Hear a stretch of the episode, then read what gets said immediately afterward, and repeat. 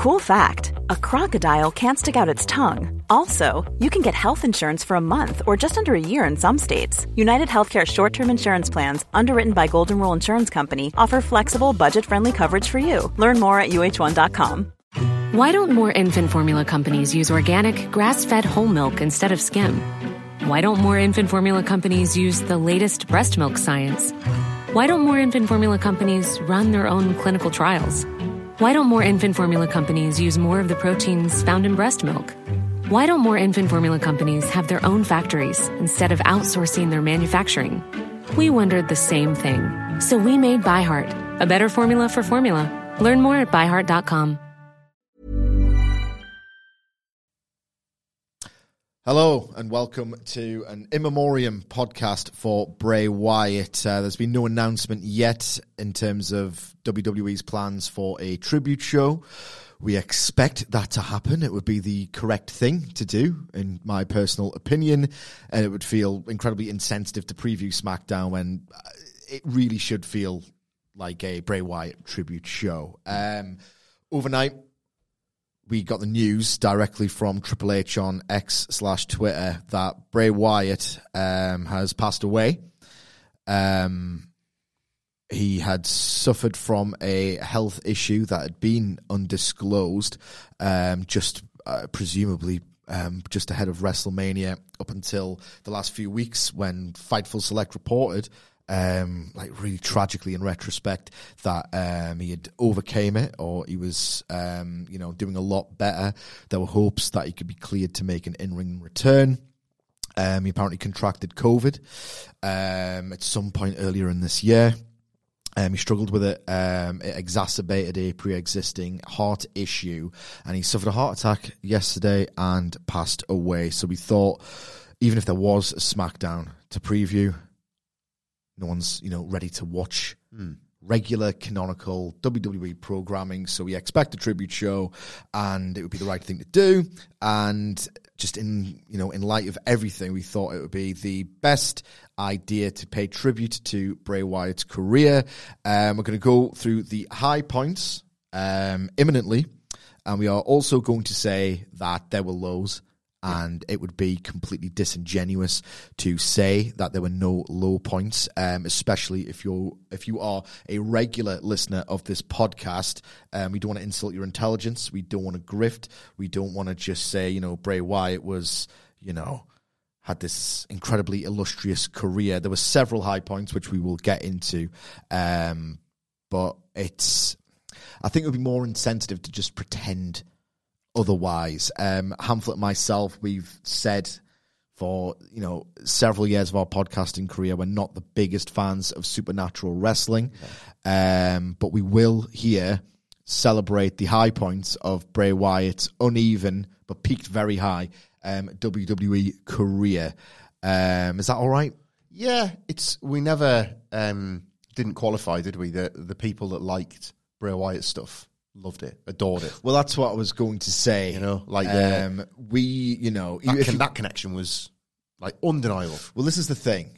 Myself and Hamflett, if you've listened to us for the last several years, that we've been incredibly fortunate enough. Uh, we should as well mention Jesus that we are like heartbroken for the man's loved ones. Um, the tributes have poured in, by all accounts, just a tremendous, passionate, creative guy. Um, who was absolutely beloved within wrestling and within his family unit, and we send our most sincere condolences um, to those. We're in it, aren't we? Like he's thirty six.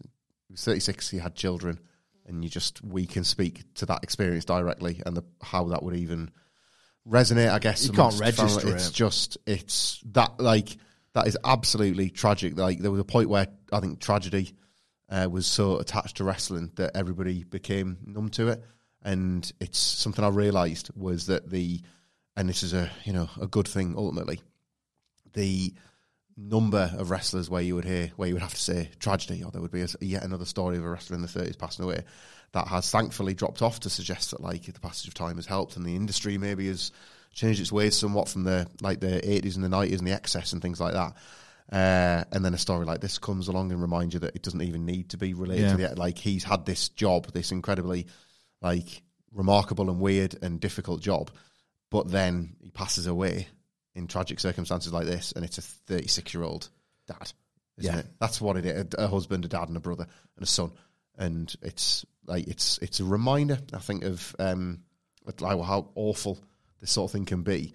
Um, in contrast, I know, like it's in contrast to it's been a difficult week. The Terry Funk news shook a lot of people, but we sort of spoke. It was all through like fonder tones, wasn't it? Like he'd reached an age in his life and he had this incredible career, and Bray Wyatt's life wasn't finished, was it? You No. like thirty six. No, it's a complete tragedy. But yeah, again, I don't want to dwell on it. But at the same time, I do not want to perform a grift.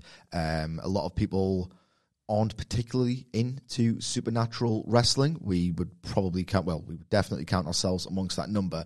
But if we subjectively weren't the hugest fans of the genre in which he um, performed, Bray Wyatt, and I wrote this on X, and I think it bears repeating. Um, I think a lot of people's favorite incarnation of the character was the cult leader who emerged in FCW and then NXT and just captured everyone's imagination. Um, it wasn't overtly supernatural um, at the time, and I distinctly remember you hear particularly before WWE and then subsequently AEW really embraced um, the independent scene. And, you know, there was a, a, a higher awareness of emerging wrestlers who were generating buzz. Um, it just doesn't really happen anymore. You don't get that one person who's got this ability to conjure such incredible buzz because by the time they've done so, you'll have heard of them. They'll have been on, you know, television or whatever. Um, I think Bray Wyatt is one of the last people who's just come out of nowhere.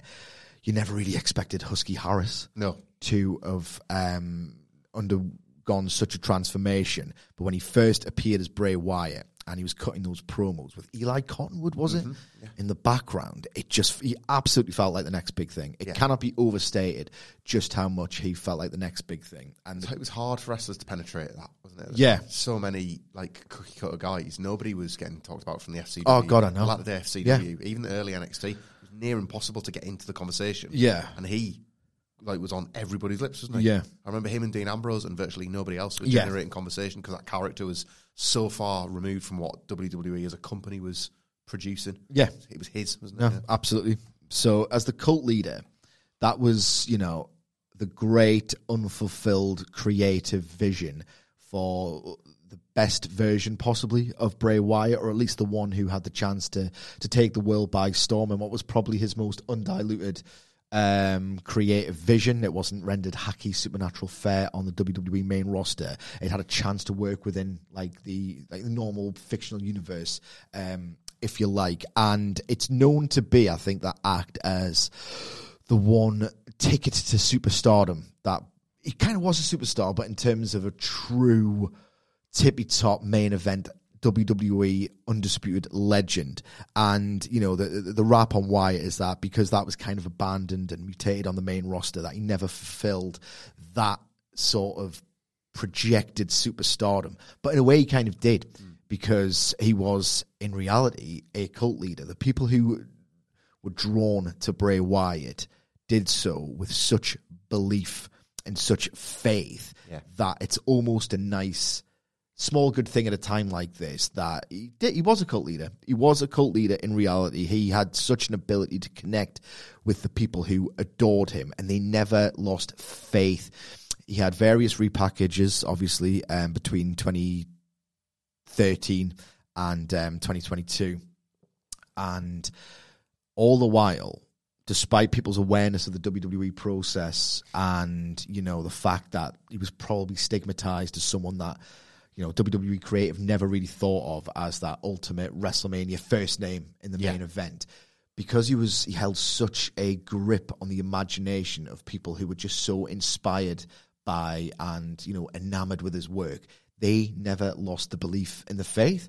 And that speaks to something about how he was able to connect with his public.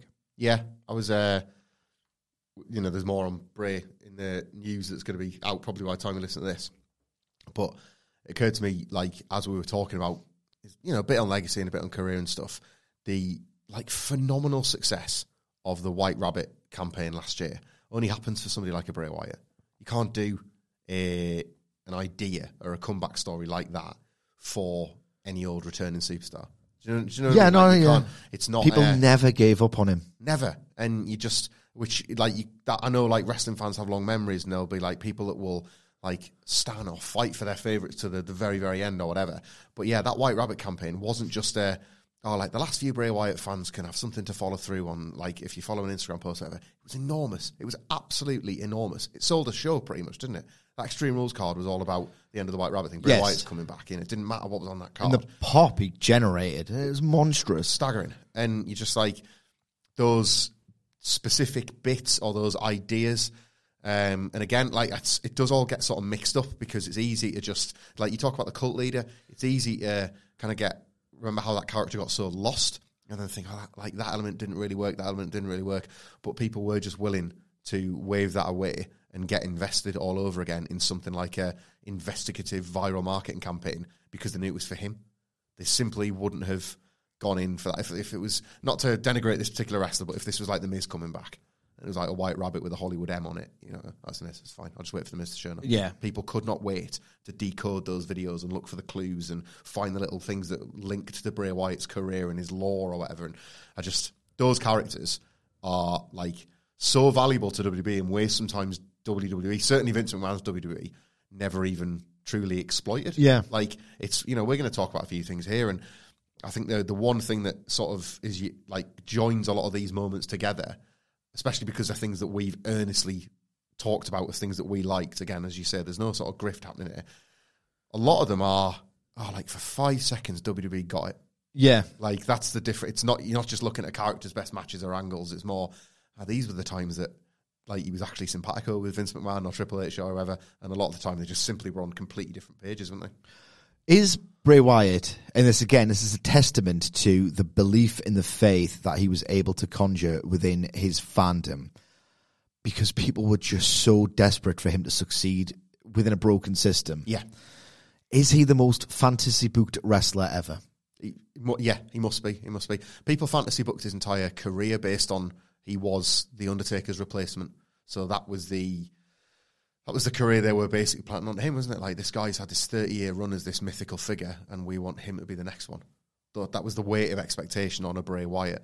Um, yeah, whether it was matches, whether it was storyline ideas, like fantasy booking implies a, a match or an angle you desperately want to see. A lot of people were trying to Manifest all retroactively put thing, like things that they'd seen that wasn't even part of the story, but something that they believed in. So you would get a Twitter thread, or you would get two side by side images or videos. You know that we probably would have like ribbed a bit at the time, but the the point was like Christ, they'd thought enough about how you could tie this to this if you wanted WWE.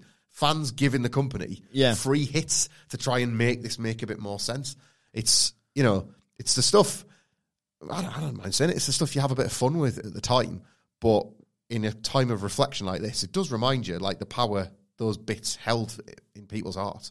And then, like the merchandise, not to be glib about it, he was the top seller for a reason. Whenever he was around, People loved this performer. that is literally buying in, isn't it? People would people loved this performer. They were desperate to see him succeed. They had unwavering belief and faith. I keep going back to those two words because it was just completely like fundamentally true. The most fantasy booked wrestler ever. People were just desperate to see him succeed.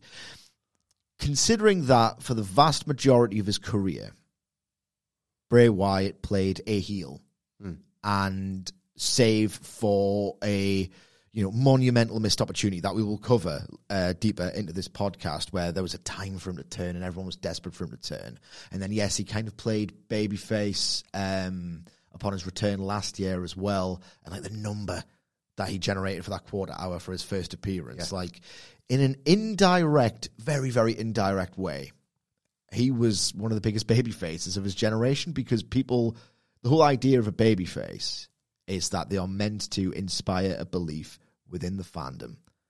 And is there anyone in WWE for that sustained period who they just never stop believing in? It's just bizarre that they never went with him as a baby face. If you look at it indirectly, that ability to just have a chokehold over the public, it, it just it's a career full of missed opportunities.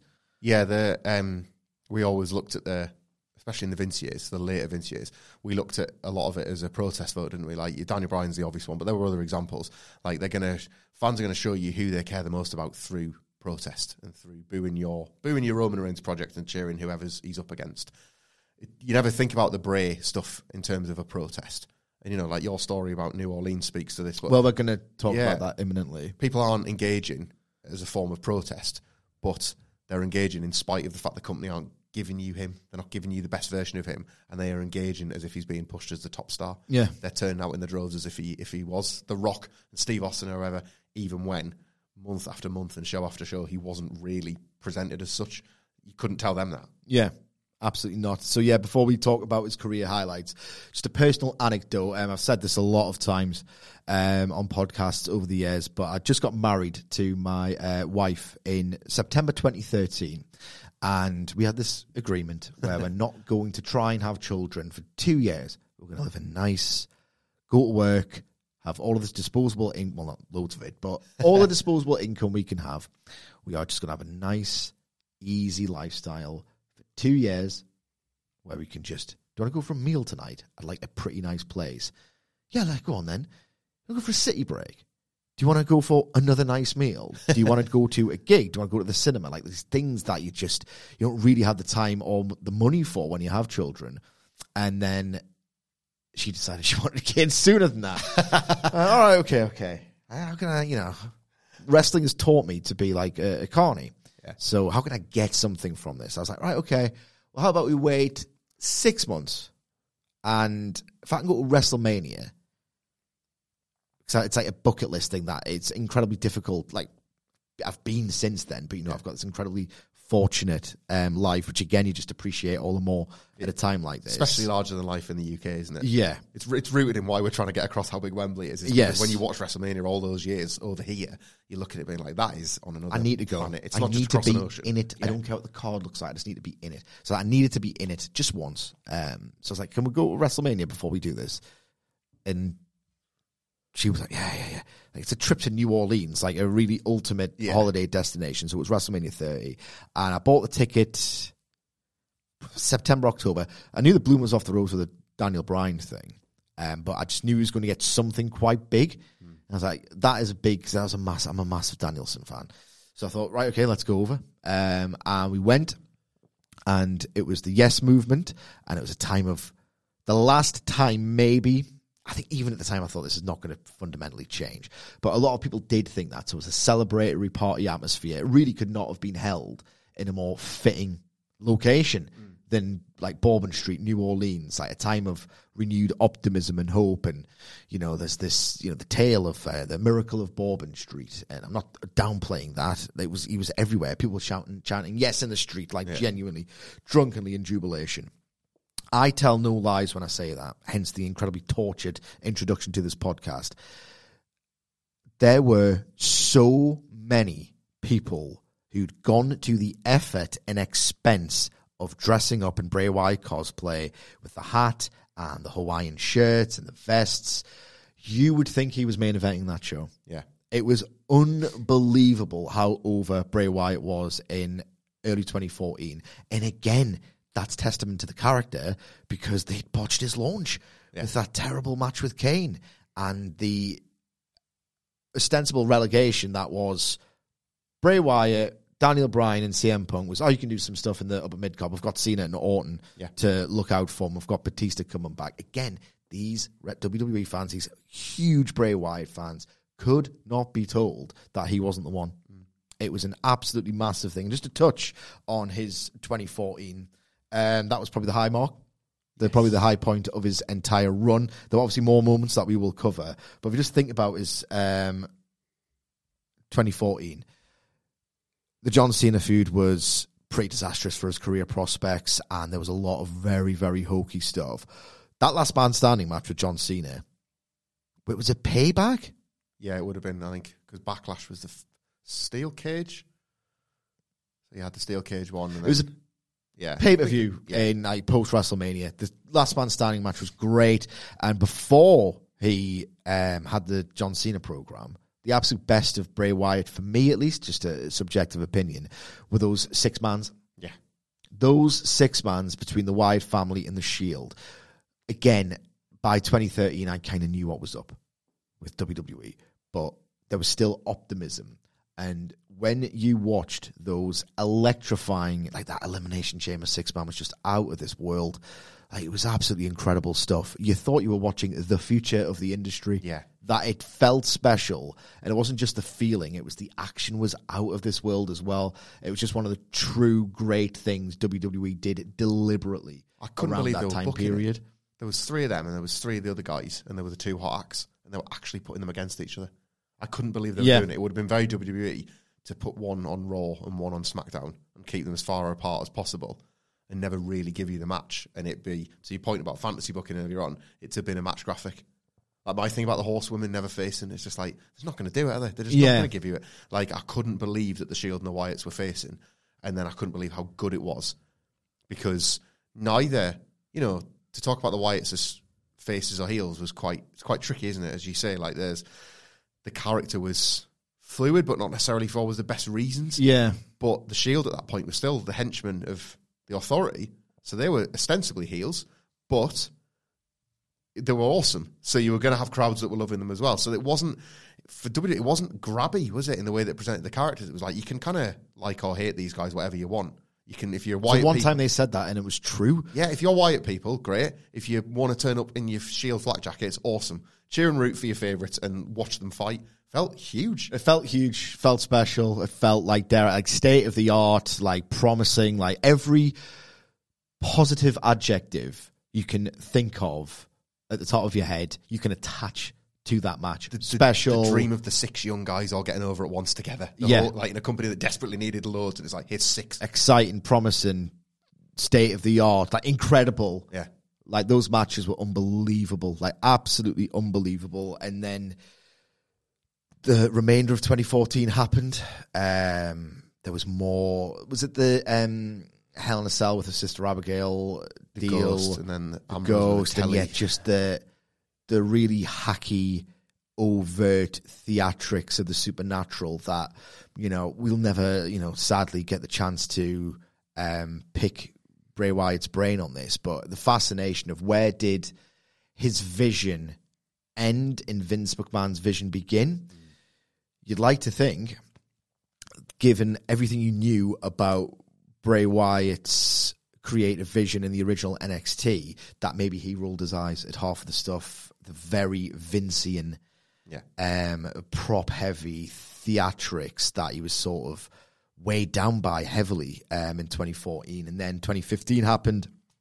He lost to The Undertaker and WrestleMania 31. And that was just the almost incontrovertible, it was evidence, but it might as well have been incontrovertible proof that he is, you know, underneath that Yeah. top top cavalcade of stars. If he's losing to the Undertaker and they don't believe in him enough to put him over, and genuinely between 2015 and 2018, that was it was just a lot of terrible creative, and that faith did get dented a little bit. Um, then he came back as the Fiend, but there's a certain moment that you think is one of the best modern WWE spots ever, and yet again we go back to this to this phrase: a missed opportunity. yeah. It's not a hot take, and I think people probably know as we're talking about this here what I'm even going to say. Used to put it over all the time. The point towards Roman Reigns to spear Sheamus as Roman and Bray. This is right off the anyone but you, Roman, Bray Wyatt mantra. They've kind of enforced the team together for one night. They've been through all these wars, but they're going to be baby faces just to take down the League of Nations losers, and they do it. Of course, they do it with ease. But it's right after WrestleMania. Bray, the context of the Bray Wyatt Undertaker thing, if you remember, is that Bray had to build that feud by himself. Yes. The Undertaker had gone away, having lost the streak. And I remember thinking he's going to beat Taker as well, and they're going to tell a reverse streak story. Yeah. How's the Undertaker going to get his mojo back at Wrestle? And they didn't. It was done and dusted, as you say. And then he has this one night where it feels as if, well, here comes the babyface turn. He's done everything he can as a heel. He's lost his big match to the Undertaker, and he's like parking his prior philosophies on Roman Reigns, on the dark side, and all of that. And he's going to start like Why don't more infant formula companies use organic, grass fed whole milk instead of skim? Why don't more infant formula companies use the latest breast milk science? Why don't more infant formula companies run their own clinical trials? Why don't more infant formula companies use more of the proteins found in breast milk? Why don't more infant formula companies have their own factories instead of outsourcing their manufacturing? We wondered the same thing. So we made ByHeart, a better formula for formula. Learn more at byheart.com. Millions of people have lost weight with personalized plans from Noom, like Evan, who can't stand salads and still lost 50 pounds.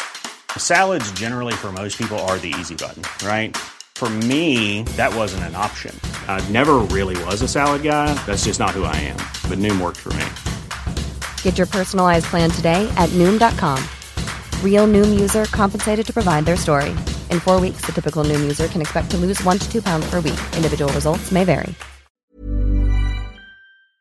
Before we go any further, though, this show is sponsored by BetterHelp. Now, we all carry around different stressors. They can be big life worries or just, you know, little things like your favorite wrestler not being used properly. The thing is, when we keep them bottled up, it really can start to affect us negatively. Therapy is a safe space to get things off your chest and to figure out how to work through whatever is weighing you down. It is really helpful too for learning positive coping skills and how to set boundary. Therapy basically empowers you to be the best version of yourself. So why not give BetterHelp a try. It's entirely online, designed to be convenient, flexible, and best of all, suited to your schedule. Get it off your chest with BetterHelp. Visit betterhelp.com slash whatculture today to get 10% off your first month. That's betterhelp, H-E-L-P dot com slash whatculture. in the light and using, for want of a better phrase, like using his powers for good. And there's the start of it, you know, like directing Roman Reigns. It's a really iconic shot in an era where WWE created zero. Yeah. Like absolutely zero of them. And that's why you see it shared so much. Um, and then he got injured, I think, if I remember correctly. And it was just really unfortunately timed.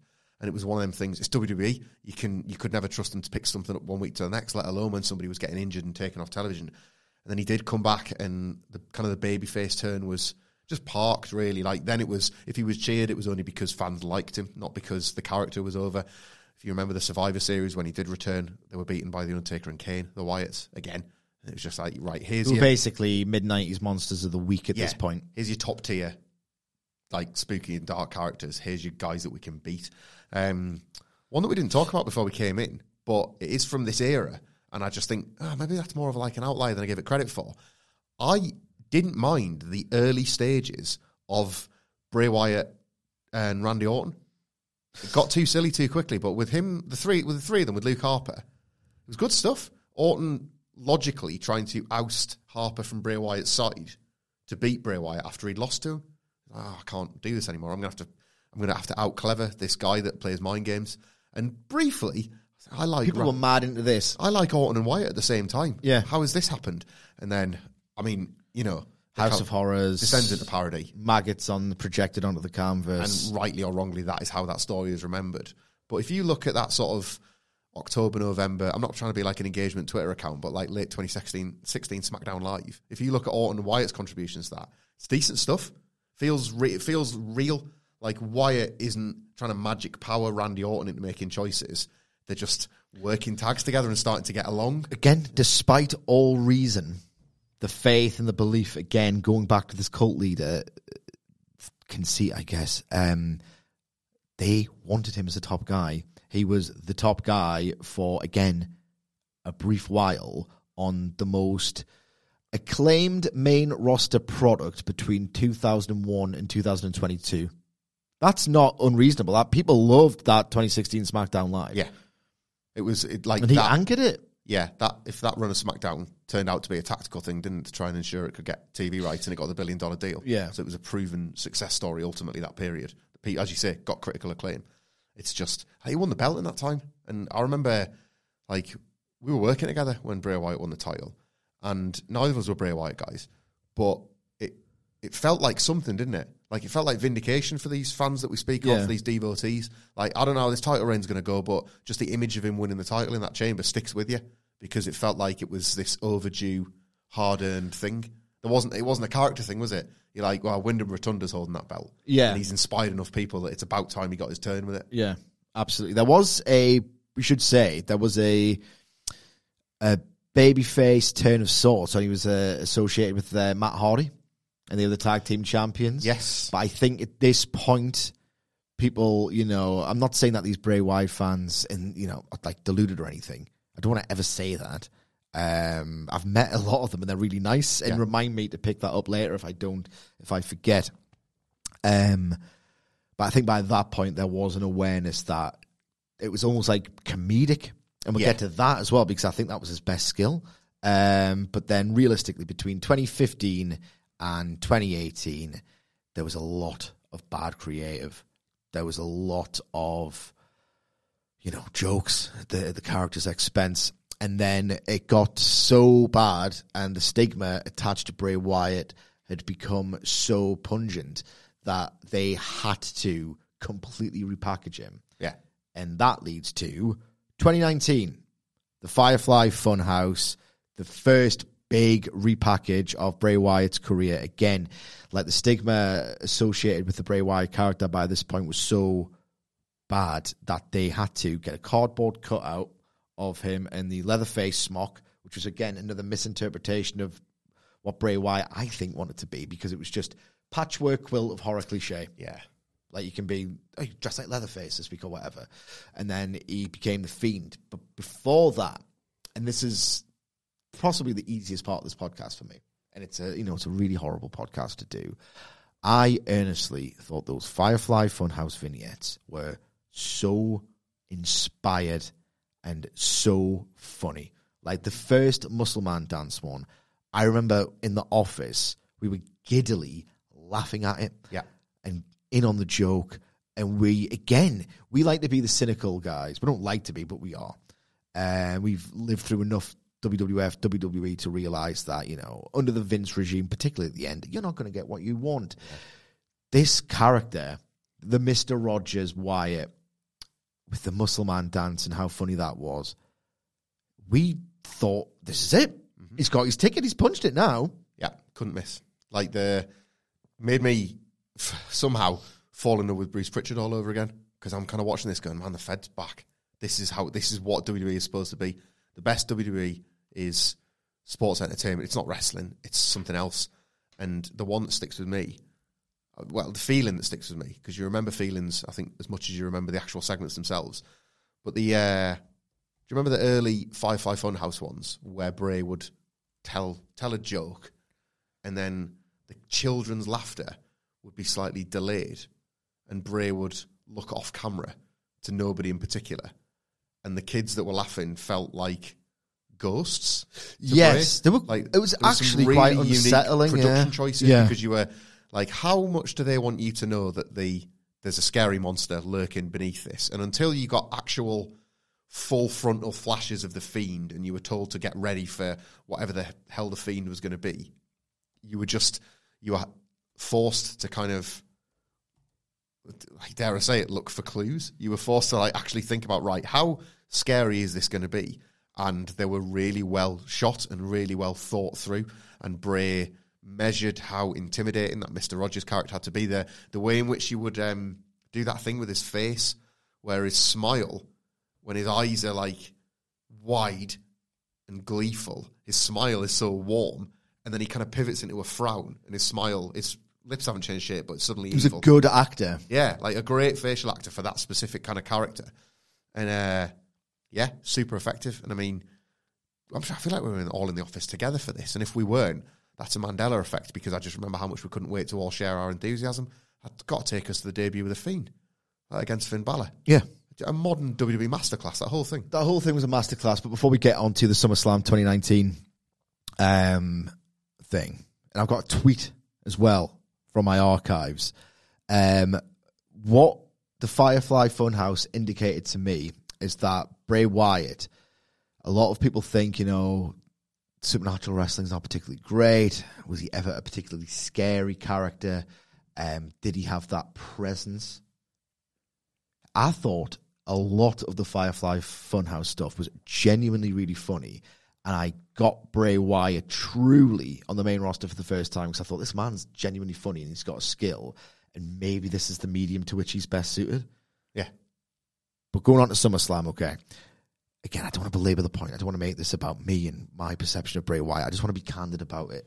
Um, when he made that entrance, the symbolism of the the lantern was such a grotesque design. Yeah. And again, it was yet another elbow in the ribs. Forget about the old Bray Wyatt.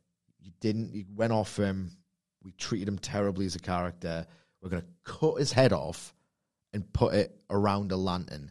And then the genuinely unsettling, harsh music. The Finn Balor actually selling fear of the fiend in contrast to Seth Rollins. You believed it, Yeah. because look at this presentation. It was so expensive. It was so well done. It generally felt massive. It felt like you know, it felt like you know as big as WrestleMania can be. Mm. It felt like that, but it's SummerSlam. I, d- I never know the correct media terms for this, but they were constantly fading to incomplete diagonal shots rather than giving you a straight up look at the fiend. You know how like the more chance you've got an opportunity to look at the monster, the less scared you are of it. Yes. They never allowed you to look at him. That whole entrance, the way they cut around, actually getting one full shot of the fiend head to toe, you can't get it. And you need it because you need to feel settled and you need to feel comfy, but they don't want you to. They want you to feel as scared as Finn Balor looked. They're like, yeah, you're, you're doing that thing where you're watching a flat image on the television and you're trying to, like when kids play computer games, trying to peer around corners. I just, I need to see a bit more of this character.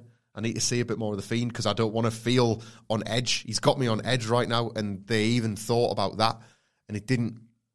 I don't know. Maybe it was destined to, like, find quite a quick expiration point. Perhaps, like that was expedited by the fact that this Killer Clown wanted to win the WWE title. It's really it reminds you that it's really hard to fold it into what we're all supposed to be here for, and you ideally don't want to be reminded of that one month after the character has debuted. But in that moment, you kind of forgot those um, those potential problems and those potential speed bumps. You swept up in it. Yeah, you were just. I, I, I really wish I could get a clear shot of this character because he's he's kind of frightening. Yeah. And then the moves. Bray Wyatt was never a moves guy, uh, and nor should he have needed to be, by the way. But that was the first time that his not limited. That's not fair. His particular offensive skills Yes. were best used because he looked like he was out there to break Finn Balor's neck and kill him. Yes. in the context of a pro wrestling match, and that was all that you ever needed from a character like that. Yeah, absolutely. I can't find the tweet, um, but I distinctly remember watching SummerSlam 2019, and you know, the song, the jingle for the Firefly Funhouse vignette was "This is a friendship that will never ever end." I was so blown away by the Fiend's original presentation at SummerSlam 2019 that I tweeted. I can't freaking find it. This is a mark out that will never ever end. I was literally marking out, bro. I just thought it was an incredible presentation, and then the Seth Rollins thing happened. The Hell in a Cell thing happened he got jobbed out to Goldberg with like a suplex masquerading as a jackhammer, and then that is it. Terrible. The whole thing's finished, and then the pandemic output, the storyline with Alexa Bliss. That I genuinely think that I don't even think they knew No, the they didn't. implications of what they were doing when they were writing it. In between all of that, the best thing, in my opinion, ever associated with Bray Wyatt. And one of the best things I've ever seen at a WrestleMania, out of all WrestleManias, 36, was the Firefly Funhouse match. Um, if I can find it um, in the What Culture archives, I will. And I've got a terrible memory. You know, all you all know this if you if you're long term regular listeners. I wrote a 2,500 word editorial on what I honestly, earnestly, no hyperbole, thought was the genius of the Firefly Funhouse match. I thought it was incredible. I will try and link it, if I remember, to the podcast below. I couldn't believe what I was seeing. It was, you probably remember it. If you can't, it was a visual journey into the horrible but never revealed or exposed psyche of bad person John Cena, well, bad character John Cena, um, where he was kind of like a homophobic bully, where he was holding people back. He didn't really sell for them. What just- if he turned heel? what if he turned heel? What if he was stuff? the heel all along? And I just couldn't believe how bold it was. Yeah. I couldn't believe that WWE echoed back my sentiments of the John Cena character. It was like his moment as the dweller on the threshold, to use a Twin Peaks reference, where he faced his shadow self and he got defeated by him because he was a terrible character. It was such a well done visual. I just can't, they had no right to make it feel like a WrestleMania. This visual, stunning feast this incredibly bold story. I don't know how they did it, but they did it, and it was fantastic. Like one of the weirder culture wars in recent memory was those of us trying to fight for the Firefly Funhouse being better than the, uh, The Boneyard, Boneyard yeah. match because it was like one was a bit of fun. This was something else. This It was, was, was- it was else. unbelievable. The and as well, like we talk about, like the the failure to preserve the fiend in such a short space of time. How with the casting of this spell, they'd done it again because you only see the fiend at the very, very end when John Cena is beaten and broken. And it's like now he's come face to face with the thing that's going to put him down. Like the way they use the fiend is fantastic. He's not been needed for the duration of this dreadful journey that John Cena has been on, and then he beats him at the end because at this point there's nothing left to beat in John Cena. Yeah. Like an incredibly selfless thing by Cena to do that and and like sort of really enter into the spirit of. But it was it should have been again in a competent sort of setup. It should have been. We should have been talking about that as like one of the greatest character rehabilitations ever. Because on the night, that's what it felt like. Oh, yeah. it was gone again as quick as it was there. It's funny when I think back about how between that and Stadium Stampede being a month apart, I distinctly remember thinking maybe like wrestling's loose rules are going to make these pandemic spectacles pretty fun. And then they just gradually got sadder, and then And we all got sadder. And it was like, right, ah, yeah, no. It turns out that like everybody's creative juices were flowing in the early days, and then we all just got used to the grim reality of it. Yeah. But those first two examples stick out to me. I think it's poignant that they were so early in the pandemic because they were the real escapes. They were the moments where you were finally where wrestling was doing the one thing that it, if it should even exist at all in 2020, that was what it was actually doing was helping you forget and just believe in these characters and the things they were doing. I'll be candid. I was deeply depressed during the initial stages of uh, the pandemic. Like, really, really, really worn down by it. It was difficult. Like, I again, like people had it far worse than me. Um, an idiot, man. I was like, I was kind of like fighting back tears watching the WrestleMania in the Performance Center because I was looking at it being like, well, this is like my favorite thing, and it's and it's gone. Yeah. it's a stupid thing to cry about. In in hindsight, Yeah. it was very, it was an emotionally difficult thing to be like, oh, right, ev- everything is. We're in real trouble here. We're in real trouble. We're in real trouble. I hated it. I felt there was no like you know the cliche, the light at the end of the tunnel. I just could not see it. I was almost. I can see why people get like, you know, taken in by misinfo and all the rest of it because Yeah. I was honestly googling anyone's vaguely, vaguely optimistic um takes on. I know this is why it might not last that long. Yeah. I was prepared to believe any old bollocks. Like I could felt myself getting sucked in because I just needed an escape from like genuinely like that, an absolutely horrible period, and I don't want to, you know, again, like I really don't want to do the whole "woe is me" thing. People had it far worse than I did, and I was lucky enough to do this dream job throughout it. And a lot of people couldn't work. A lot of people sacked in WWE. I just distinctly remember where, like, thankfully, because my wife works in a lab and she didn't have access to it. Um, that lab closed, and they were basically told, you know, just do a lot of reading and research papers. But we understand that you've got responsibilities and you can't really do anything. So Francis had um, the the task of you know, looking after the kids. So I went upstairs dutifully to do my job, and I didn't have a desk. We have a three bedroom home. There is no study in there. So I just uh, again. It's a horrible memory for me. Other people had it worse. Of um, a kitchen chair on like a really sort of twee sort of dressing table that I had I had to repurpose as a desk that was really low down. My back was killing. I didn't want to write about anything. Oh, it's the 10 best matches ever. Let's go and research them. Oh, this crowd's having fun. I'm, I can't watch this. I cannot. I'm so sad. And there were two moments that I remember. There's a song by um, a guy called Yves Tumor that was on Six Music, and I, th- I would start dancing around the. I was like, "Oh my god, joy!" I remember that. I was listening to Six Music and this song. I just, I was, "Oh god," that made me sad. Yeah. That was I remember music making me like the euphoria, the drop from the euphoria was too hard. Oh, God, so I I stopped listening to the things that got me as high Yeah. as I could because I couldn't take the aftermath. I couldn't take the drop. The only time, other than you know, I, I did think AEW did some great stuff. Yeah. One of the like the few times I remember thinking, I cannot wait to write. I cannot wait to cannot wait to work. I cannot wait to watch this again. I am passionate about something. Was that Firefly Funhouse in the in the editorial I wrote about it because it just touched me. And one more thing before we move on, um, towards a conclusion to this podcast. There's a you know when people say WWE cinema, it's a meme. Yeah.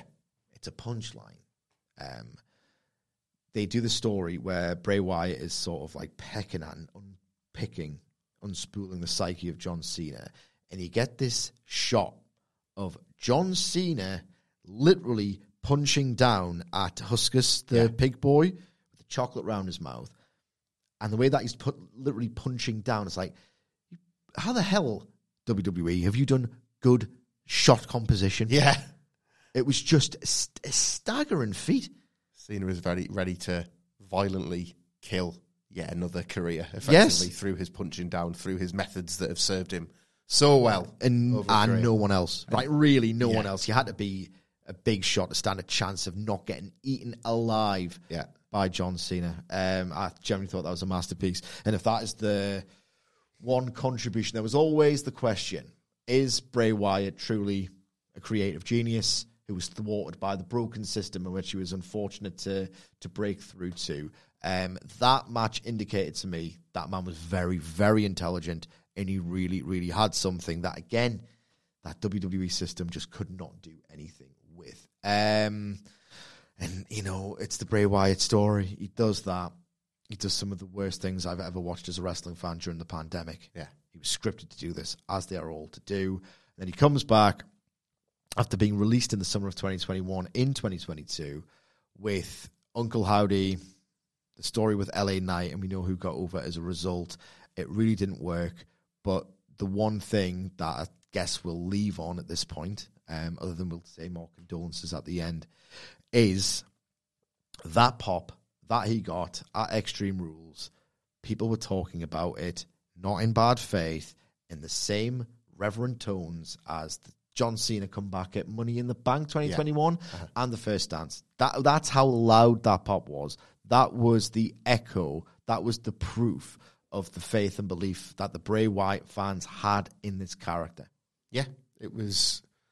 I, you know, for years of both of us, and like we've talked about them one by one by one, basically the moments in which we felt something for Bray Wyatt versus the like months and years that we we didn't really as a as a character. Uh, that week, the Extreme Rules match and the SmackDown that followed it up, I was kind of all in, and it was really sad to watch the mechanism turning again and the two sides, the, the Bray Wyatt and the WWE sides, never really coming together. And I think it's been really like a lot of them said it at the time, but in a lot of the tributes that various colleagues and people that have worked with Bray talk about was that is like if they're the ones that are best placed to say that he was a creative genius or he was like marvel to work with. Because even when you weren't seeing it, if they were believing it, it's there's got to be some truth to it, isn't it? They Yeah. worked, they worked in that system as well. They knew where it was flawed or where I've got this really brilliant idea where you can do half of it. You can do this half baked version because we need to sell T-shirts or belts or whatever. Yeah. I need to please the old man. Yeah, exactly. Always came back to that audience of one. I wonder what the potential would have been with him in like in this in this WWE. I do wonder. I don't, I don't know. Well, you know, we'll never know. Like, We'll never know, sadly. I don't know what the I don't know what the evidence was supplying in early 2023, but you'd have to assume they probably would have got there eventually. You know, I don't know. I don't know. Very sad. It's it's incredibly sad. Um, yeah, Bray Wyatt passes away at no age, at 36. Um, leaves behind um, a partner, four children, uh, bereaved family, bereaved wrestling community. Um, I hope that Hamflett myself have done his legacy justice. I hope we've done so in a candid and sincere way. And again, our thoughts are with everyone affected by just horrendous, horrendous news.